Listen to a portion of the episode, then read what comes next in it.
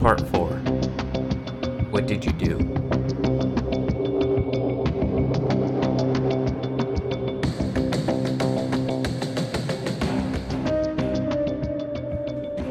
Yandi Naik quite literally came from the sewers of Bangladesh. Born right in the middle of his six siblings, the child entered this world throwing elbows to procure then safeguard his food.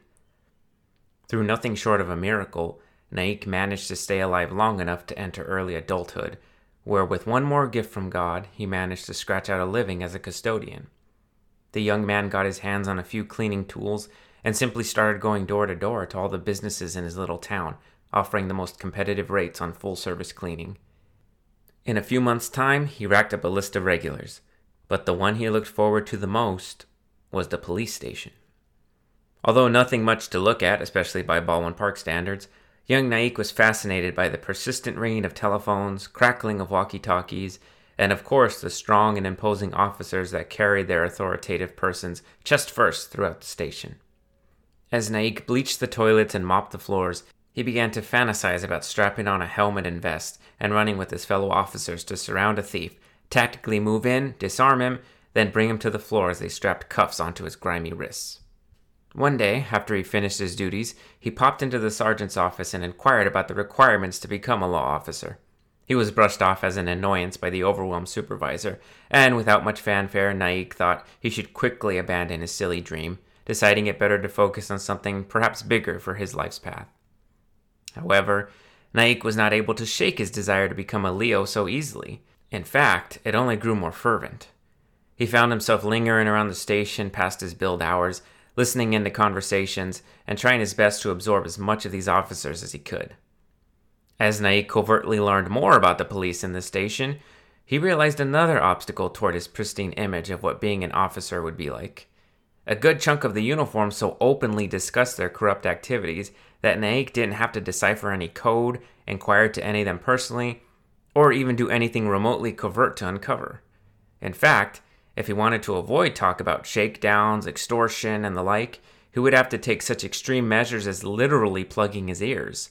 Disappointed and quite literally sick to his stomach, Yandi continued to clean the station, having no other choice as one of his regular clients. However, he now kept his head low and suffered through the experience. Naturally, he still heard the rumblings of the horrendous abuses of power, and though he tried not to let it get to him, he often had to take a moment out of his routine just to catch his breath and let his anger quell. Even with his by all means powerless status, Naik realized that he couldn't stay quiet for much longer. He certainly couldn't sacrifice the business, but perhaps there was something else he could do. Naik began paying closer attention to the operation of the police department, doing his best to digest names, places, and various other details that would be of value to anyone on the other side of the equation. At the time, he was living in a cheap little home in the city, sharing a room with four other laborers. Being in one of the worst parts of the area, he frequently encountered criminals of all levels. The life of crime was a natural pathway for slum kids like Yandi, and to his dismay, he had a few pals who had gone down that route. Yet, now this was proving to be something of value. Naik sought out a childhood friend who had climbed up a local street gang's ladder, and he told him that he had been working inside of a police station and had come up on some very valuable information in which his boss may be interested. He was brought into contact with the gang lord, and he was honest in explaining how the police appeared by all means to be the real crooks in the neighborhood. With nearly absolute power, cops rain terror on the public, and they answered to no one. Naik simply wanted in on some disruption. Over the course of the next few weeks, he would continue to spy on the operations while posing as a custodian, creating a funnel of tactical information to the gang. They were, of course, paying him for the privilege, so while he was working his own brand of street justice, he was also building up a nice little nest egg that was sure to get him out of the slums much quicker than his honest day's work. Everything was going perfectly for the young man, until it all came to a boil.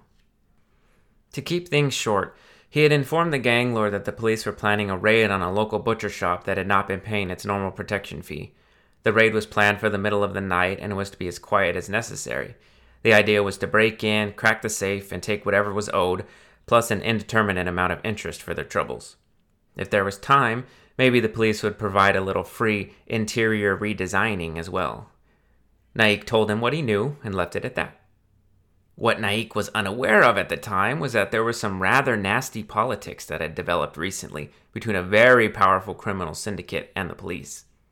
In short, a captain's brother had been killed by police in a clear assassination that occurred in broad daylight. Four cops rolled up to the man, began pushing him into the back alley, and after a loud pop, his brother was no more. This had been beyond the etiquette of turf tactics, so this mob boss was all in on a revenge attempt, and Naik's info was exactly what he needed to quench that thirst. The gang lord sold Naik's information to the mob boss, and the next morning, the would be cop would learn what his snooping had bequeathed. Word spread quickly, as it often does in poverty stricken areas. Four officers had been chopped to pieces in a butcher shop the night before, apparently having been ambushed. Some hoodlums had snuck up on the cops and quite literally hacked them to bits with machetes, adding human cuts to the stock of pork, poultry, and the like. Naik stood shook as the horror was explained to him in excruciatingly explicit detail. Yet, before he could fully process what he had become a part of, he got a summons from the gang lord who let him know that the syndicate was very much thankful for his information and his reward was to be paid immediately. Before he could claim that he wanted nothing to do with any reward, a duffel bag was presented to him.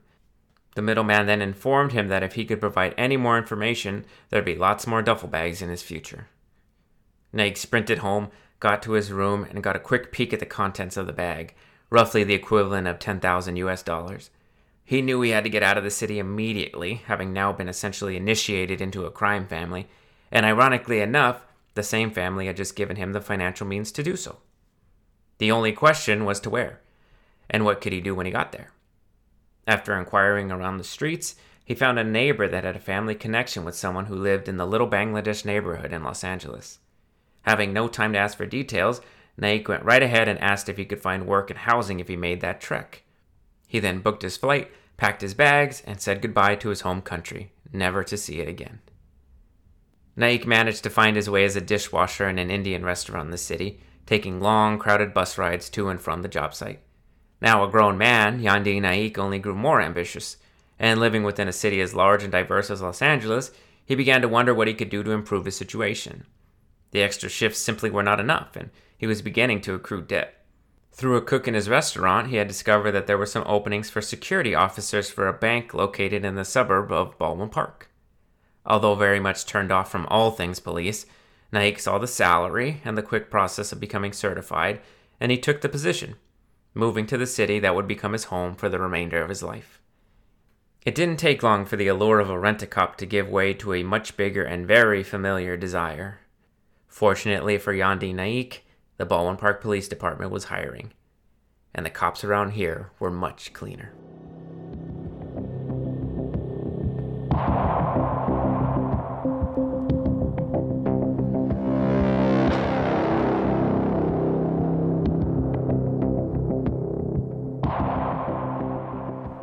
What did you do?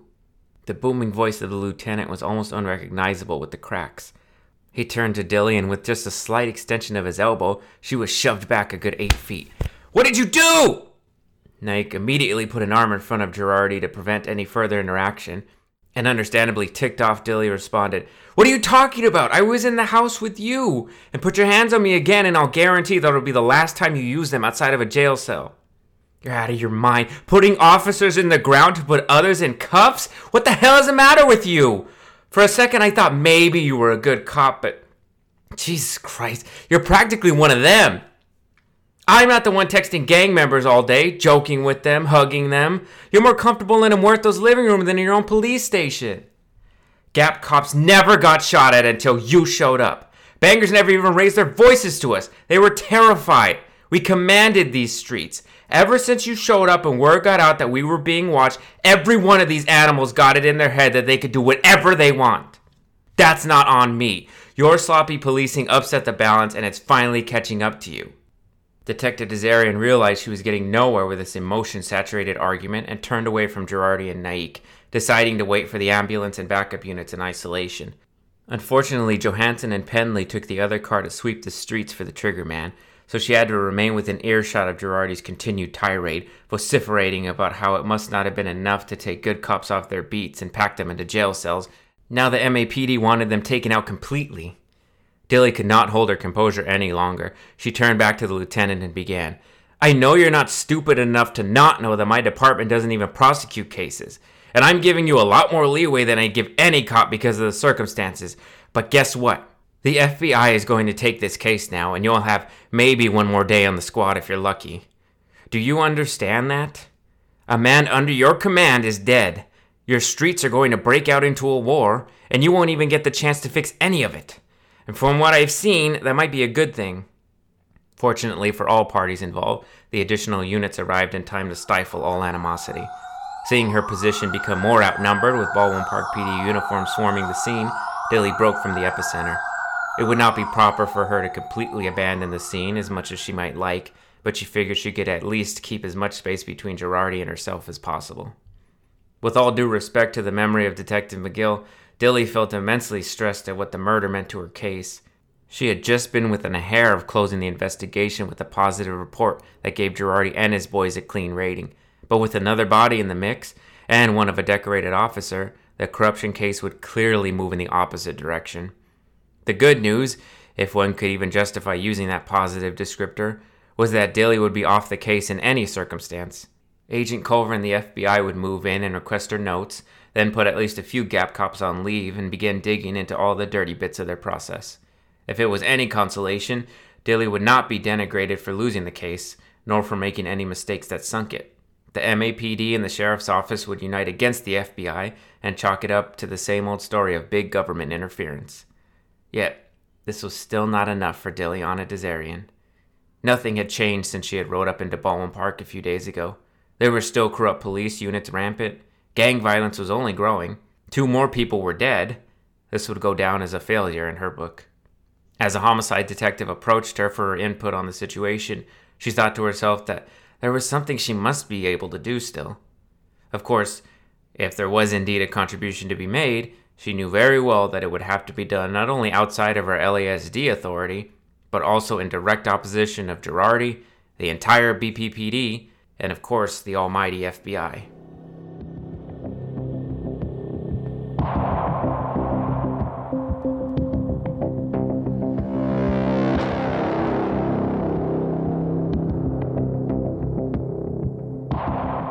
Chief Ardales opened the door, unashamedly wearing her black sweatpants and faded white zombie tee. It was only a few hours after the murder of Detective McGill, and despite arriving to the site as soon as she could, coordinating various responsibilities, and tasking Girardi with notifying Mrs. McGill, her head was still amidst a land of foggy disbelief. She tried not to harp on the details of how it was one of Girardi's men. It had happened while they were visiting a powerful gang lord in his own home and how it was a cold blooded blindside execution. How did it go? she asked Girardi as he entered her home and made his way to the backyard. Like shit, he responded as he took his seat outside. Chief followed him after making a stop at the fridge and bringing three cans with her to the table. She handed one to Girardi, cracked hers, then cracked the third. The lieutenant looked at the lone can, sitting in front of an empty seat, symbolic of their fallen brother. He wiped the straggling tears from his eyes and told Ardales that he was going to head to the station right now and start looking through his files so he'd be ready to shake down every CI he could to find some info on what the hell was going on. You don't have any leads? Even from the shooting at Lago's? No. No one's talking. Been getting resistance ever since the deputy showed up. Do you think she has something to do with that? She brought a black cloud with her, I swear to God, the day you told me she was coming, I find out that two of my CIs skipped town. Then she rolls in with her fancy challenger, and I'm on my way to pick up Verde, and I find out he's moving in on Garza. Now everyone's making moves, and they don't give a shit that we're cracking skulls to anyone who gets out of line. My guys won't talk. The Jefes are only giving me the bare minimum of their spare time. They even make me leave my gun with their security. He stopped for a moment, remembering the only way he could get his wish for Dilly to leave them alone is it true the FBI is coming in next? Chief Ardales answered bluntly that she wouldn't be surprised if a pair of Brooks Brothers suits made their way into the station first thing tomorrow morning. What's that mean for me? Girardi offered quietly. Depending on what they have or what the sheriff's office gives them, you could be on leave immediately. Ardales leaned in, noting that her response was one that her lieutenant expected. I'll do all I can to get that pushed back, at least so you can work unofficially on the murder. If anyone could cast the trigger man, it's you. But it might be out of my hands. I mean, I know you're going to work the case whether you have your badge or not. Girardi took an extended swig to signal his agreement. Who's going to head up the Gap unit? You tell me. You may have gotten sloppy, but nothing I've heard can point back to any of your detectives. That's why you're a good cop. You look out for your officers. Let's be real here. You probably won't ever get a promotion past this rank. Not with this on your record. But any city that has you in their arsenal is going to be better for it. At least I have one person in charge that doesn't think I'm dirty, added Girardi as he killed his beer. Ardales heaved a sigh as she decided it better not to follow that last sentence with a disclaimer. The fact was, Girardi was good police in her eyes. Excellent, in fact. So excellent that his creative tactics could be overlooked by her, even if the county and state courtrooms felt differently. Laws were laws, and it would be incredibly hypocritical of her to act like her officers breaking them meant less than the various criminals doing the same.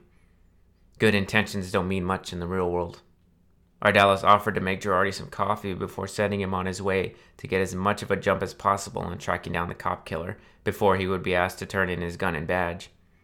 As the hot water percolated, she tortured herself with the horrifying thought of a station without her all star, while a gang war raged in her streets, and a good chunk of her squad would favor finding McGill's killer over protecting BP's citizens. If there was ever a time to retire, this might be it. Why not leave the chaos to one of her hungry deputy chiefs? Perhaps it would even be poetic that Girardi's and her career end simultaneously, since they kicked off together. Her lesser side wondered what else the city wanted from her, but her higher and much louder side believed that whatever that may be, she still had a duty to provide it. The Municipal Authority Preservation Division was based inside the Crescenta Valley Sheriff Station, a bit of a ways northwest from the Baldwin Park Police Station. Detective D'Azarian pulled her challenger into the parking lot, grabbed her briefcase, and headed toward the door. The comfort of her own agency was welcome at such a trying time in the case. Simple hellos, smiles, and head nods from her fellow deputies eased her immensely, especially under the knowledge that she had a meeting with both her sergeant and captain in little under an hour.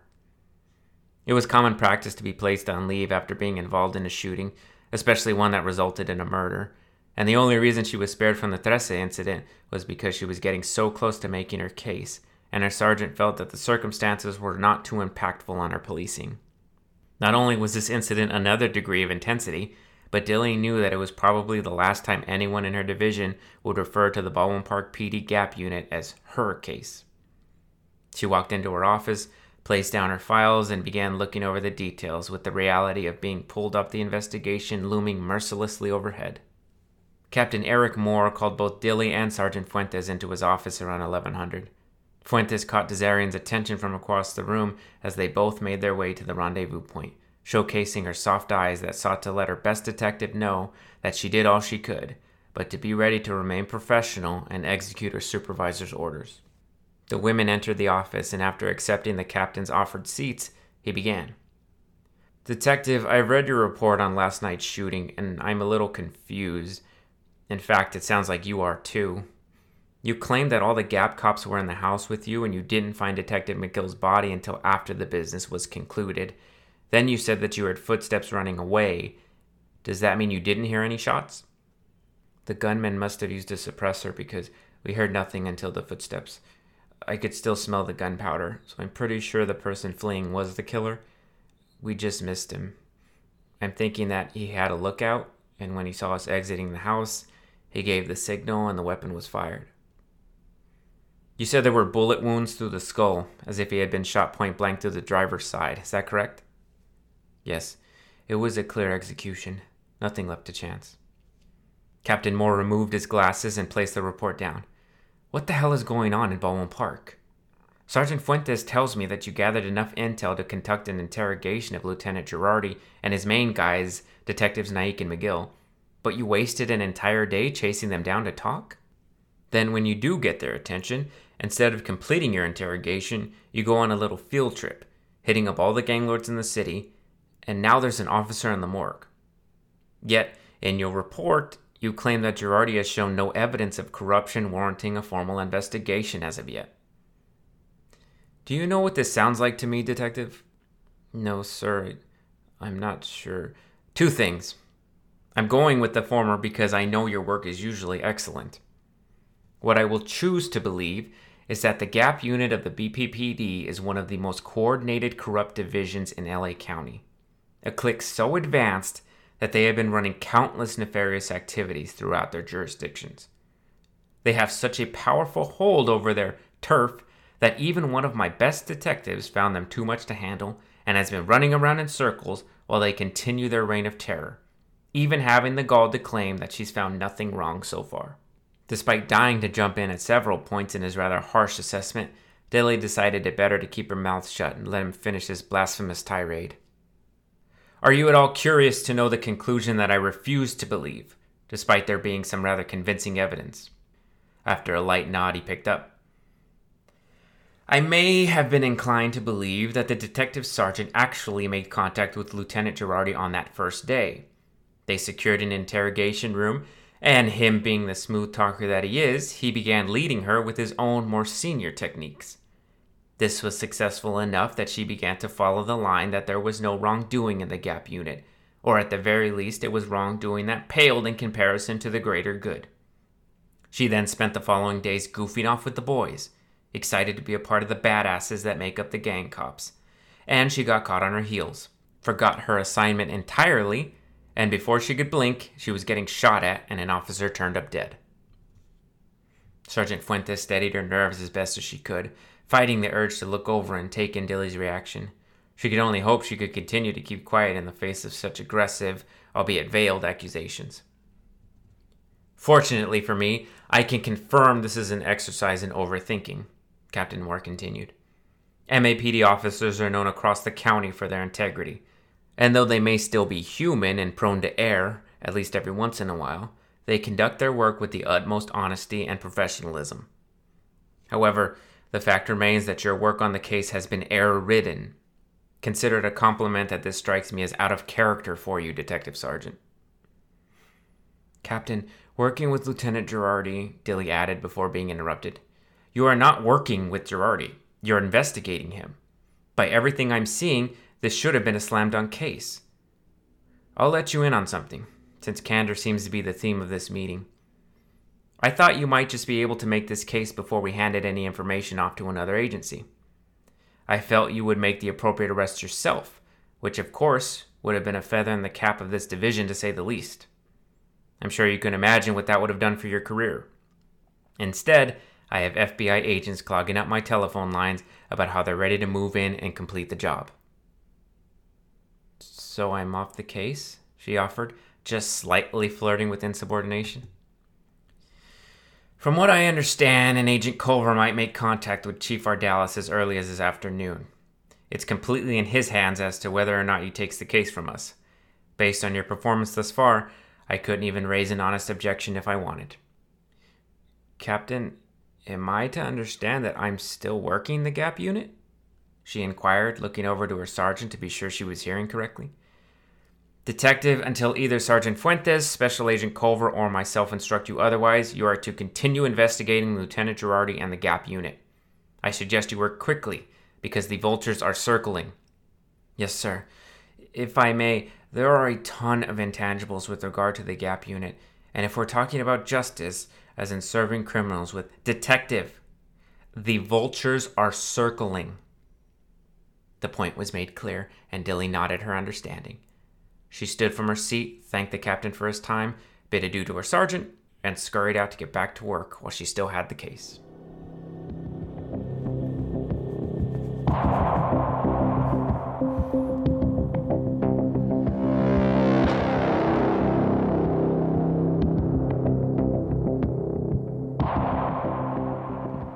Back at the Baldwin Park police station, the mood was as somber as one might expect. Though the city still needed their department to police its streets, there were not much chatter among the officers and administrators, and the dark cloud of Detective McGill's death hung heavy among his peers. Police aide Gabriel Lamelli appeared to be taking it harder than anyone as he sat at his front desk, eyes sunk and gaze glazed. To be fair, he also spent nearly all night typing up reports for the Gap officers, most of which needed a heavy creative hand since the detectives were rather sparse in their summaries to him. Nonetheless, Gabe took his duties with pride and was happy to say that all the proper paperwork had been filed, despite the cavalcade of distractions that had threatened their completion. Imagine his surprise when he received an official email from Detective D'Azarian requesting case files for Puro 626 leader Victor Garza and his associates. Like his precious Gap cops, Gabe's resentment for the LASD investigator had only deepened after the death of McGill. Prone to emotional reactions, Gabe too put his death, at least partially, at her doorstep, and thus he was in no rush to help the outsider. On top of this, he did not forget that to his knowledge she was still investigating Girardi and the BPPD. So it came as rather shocking and disrespectful that she would ask him for information that she was sure to use against his people. Needless to say, Gabe was not going to comply with the deputy, even if that meant he would be placed on a short list for obstruction of justice. He was loyal to Baldwin Park and its heroic police officers. There was nothing they needed to atone for, and nothing for which they should be penalized. Hell would freeze over before he gave any help to those who wished unwell on BPPD. Convinced as such, he quickly and succinctly sent the email directly into his trash bin. Detective D'Azarian pulled her challenger into a spot as far away from the entrance of the Vallarta supermarket as she could. She had hit the freeway and made a direct line to the location upon leaving the station after her frank talk with Captain Moore. Having absolutely no time to work with the care and craft that she usually employed, she was forced to chase any and every hunch in hopes that luck might be on her side and she would be able to wrap up enough of her case to perhaps convince the higher ups that she should continue her investigation.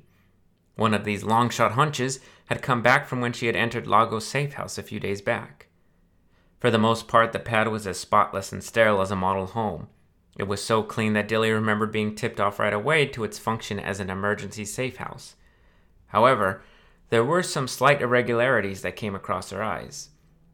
One of these were the grocery bags from the Vallarta market, which was located about seven miles from the house. Most people do their grocery shopping closer than that, and although it was an odd irregularity, it stood out nonetheless. She entered the market and decided to make a quick scan of the entirety before inquiring. Being more of a Whole Foods type of consumer, she would definitely need a little quick research before understanding how this market ran and how she could exploit any connections to the big gangs in Baldwin Park. After a quick scan, she decided to get to work. She found that the easiest way to spark conversation was to hit up the massive butcher counter, place her order, and then slowly work her way into deeper questioning. Fortunately for her, her beauty more than made up for her poor Spanish, and she found the attending butcher very forthcoming. Dilly walked away from the counter with both prime cuts of animal and the tip that assistant manager Diego Mulhero had previously been spotted bringing in some rather harsh looking gentlemen, who were definitely not employees of this market, into his office. The detective made her way to the front and found an associate to ask for Diego. She knew her luck was changing when the young woman told her that he was busy. Clearly, she had been instructed to wave off anyone, in direct violation of general customer service practices. It by all means appeared that Diego thought himself a big shot, no doubt because of his connections within the gang underworld. All she had to do was camp outside the office, and when the cretin emerged, flash her badge and begin the interrogation. About ten minutes later, the assistant manager exited the office. The grossly overweight man made sure to lock the door behind him, turned his protruding gut toward the produce department, and began quite literally throwing his weight around to his destination. Dilly nearly began salivating at such a pathetic target. She would have to be careful not to crush him into dust in the ensuing discussion. The detective made her way right into Diego's path and began. You must be Mr. Mulhero. The fat man looked down at her with disgust for having interrupted his work. Once more in breach of basic customer service etiquette, he responded, And you are?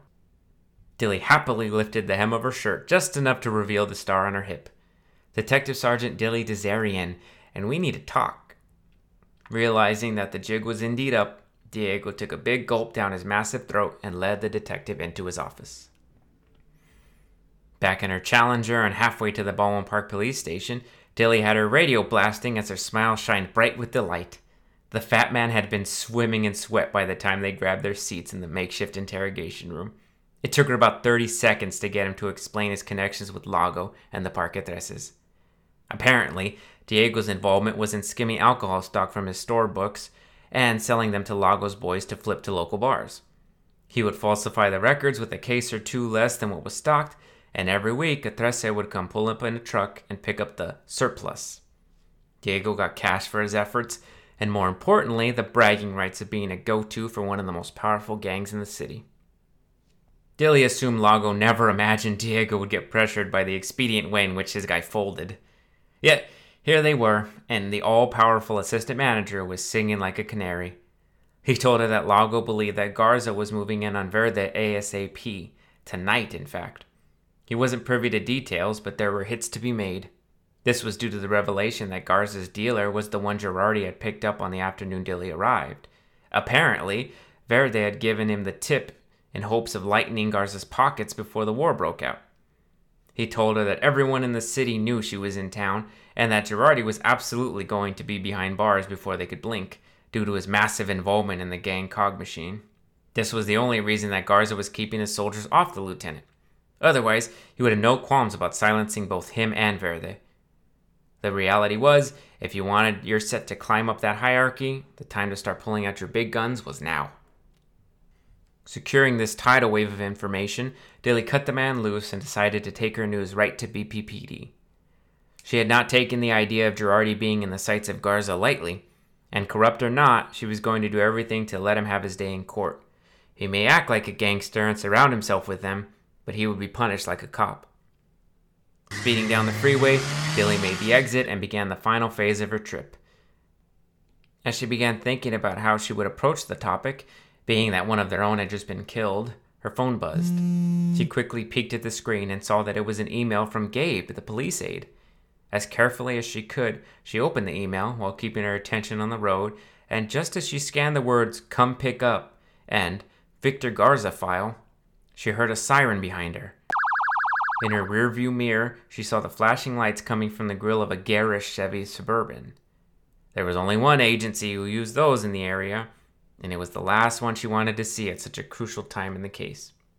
She pulled over and sure enough, Agent Culver hopped out of the SUV and scurried his way to her driver's side window.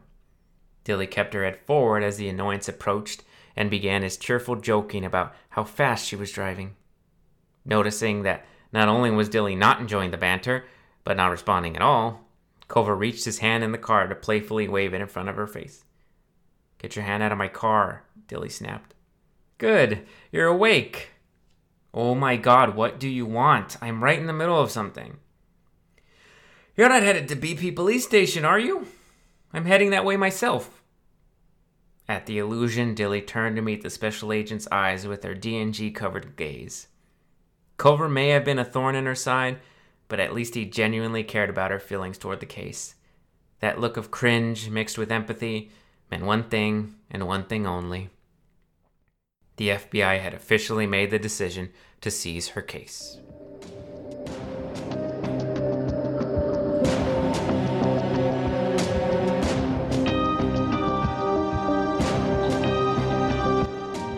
That was What Did You Do, the fourth part of the Bad Boys of Baldwin Park PD. Hope you enjoyed it. Obviously, things getting even more interesting. And make sure you turn in next week because a lot of rules are going to have to be broken. All bets are off. Some people aren't even carrying their badges right now, but they have to find McGill's killer. They're gonna have to stop this gang war and wrap everything up. And Dilly's gonna have to decide which one she's going to prioritize. So make sure you're subscribed Spotify, YouTube, Apple Podcasts, everywhere you can find podcasts. Please keep sharing, post on social media, and as always, thank you so much for listening.